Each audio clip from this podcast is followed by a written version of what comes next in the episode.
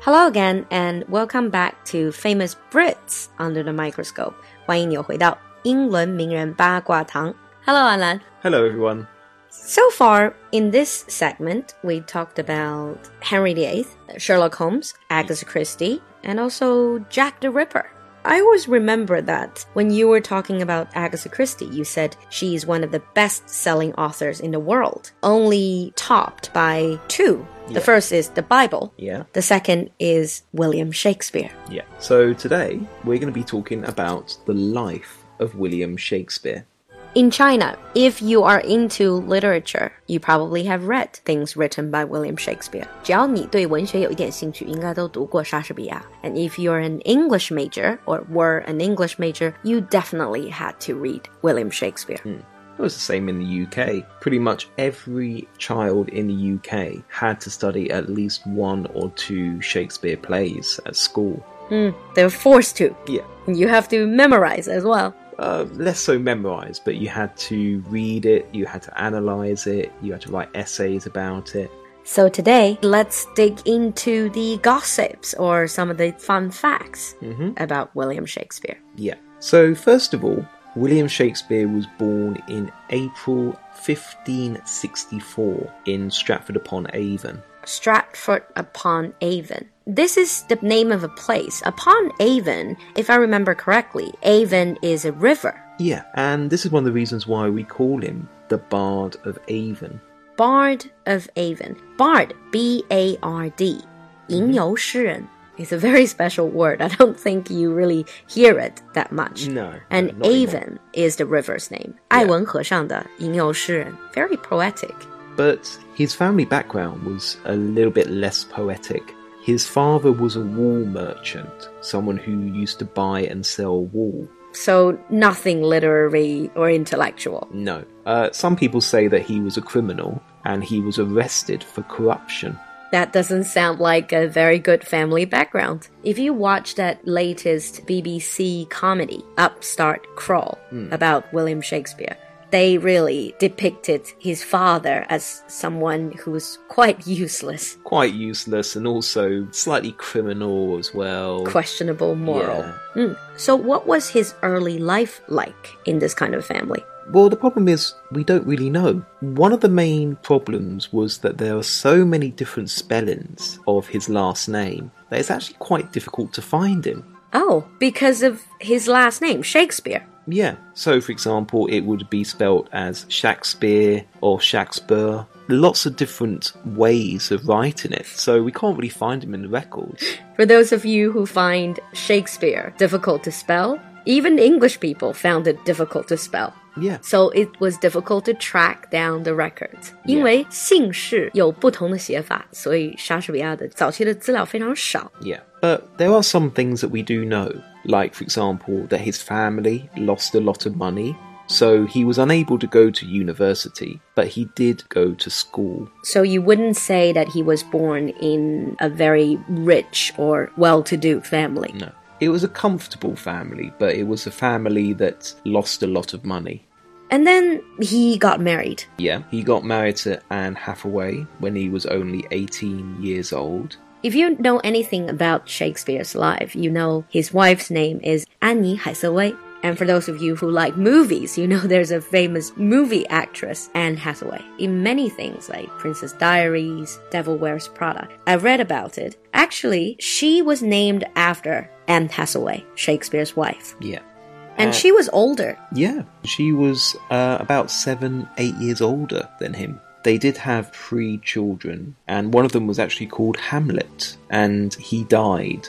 Was that the reason he wrote Hamlet?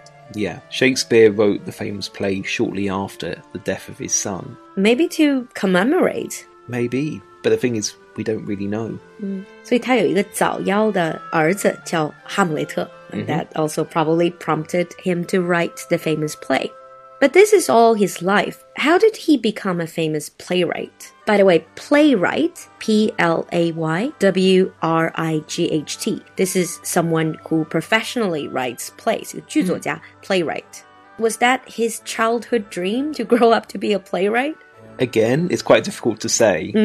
We know that he moved to London when he was young to probably just make money, and he became an actor. So he was actually an actor. Yeah. Hmm. And Shakespeare and his company of actors opened the Globe Theatre in Southwark. the famous Globe Theatre, 环球剧院 in Suffolk.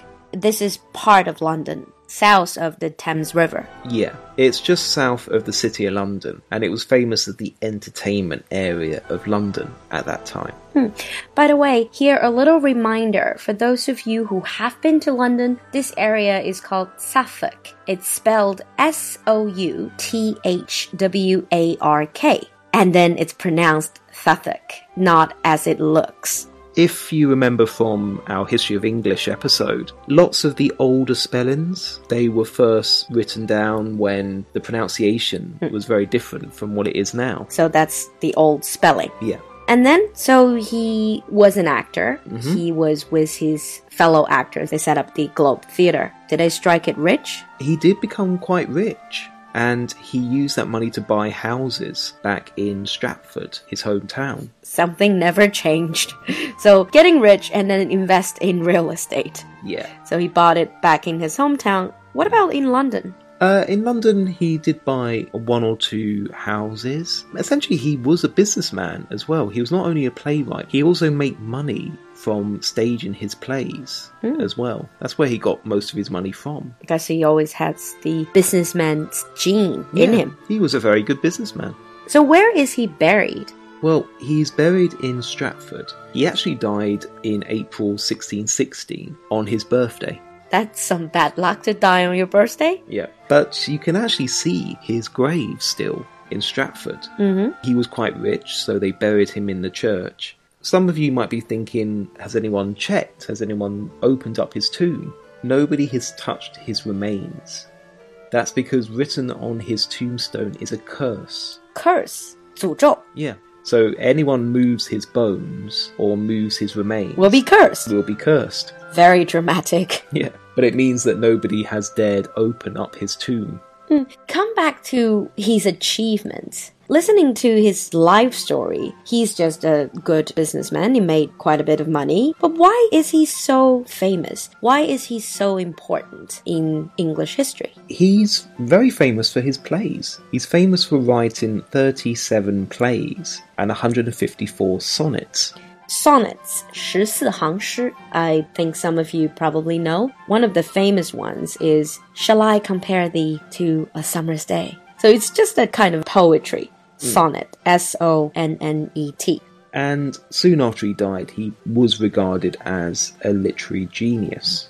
I think partially because not only was he really prolific, he wrote a lot of plays, but also because he really had a way with words. Yeah, his plays were published after he died, and he's never gone out of print. His plays have always been published, and as you say, it is about his way with language. He actually invented around 1,700 words in English. So those of you who complain about memorizing vocabulary in English is such a tough job, Shakespeare is partially to blame. Well, yeah, if you have to learn words like luggage, gossip, elbow, those are actual words created by Shakespeare. Or- Shakespeare created the word gossip. yeah. 所以喜欢八卦的你们，还有我们，gossip 这个词本来就是莎士比亚创造的。So let's end today's program with a few of the expressions that Shakespeare has invented. Yeah, lots and lots of idioms, lots of expressions originally come from Shakespeare. 很多习语，What are these? It's all Greek to me. It's all Greek to me, to mean that I don't understand. It's all Yeah. like foreign language to me. That's from Shakespeare. That's from Shakespeare. Hmm. Also, out of the question. Out of the question. It means we don't even need to talk about it. It's not going to happen. Yeah. And Vanish into thin air. disappear, Yeah. vanish into thin air. You do hear this a lot. And if you wonder what thin air is, it all comes from a Shakespeare play. And I know one fight fire with fire. This means if something's trying to attack you, use equal violence to fight back. Yeah. So, all of these. Wow. No wonder Shakespeare is so important to the English language. And for those of you who are probably listening to this, ready to go to sleep, which I know lots of you do, uh, our final expression is just for you, not slept a wink. To sleep a wink, wink 是眨眼的意思, but not to sleep a wink. It means you cannot fall asleep at all. Let's not hope that for our listeners. We hope that you sleep like a log. That's not Shakespeare. No. All right. In today's episode, we looked at Shakespeare's life and his works. In future episodes, let's explore a little bit more about his actual theater that also has a lot of interesting stories. For those of you who are interested in Shakespeare, let us know in the comments section. Have you read any of these plays? Have you been to Stratford? Which plays are your favorite or other things you want to know about Shakespeare? Let us know in the comment section. We'll see you next time. Bye. Bye.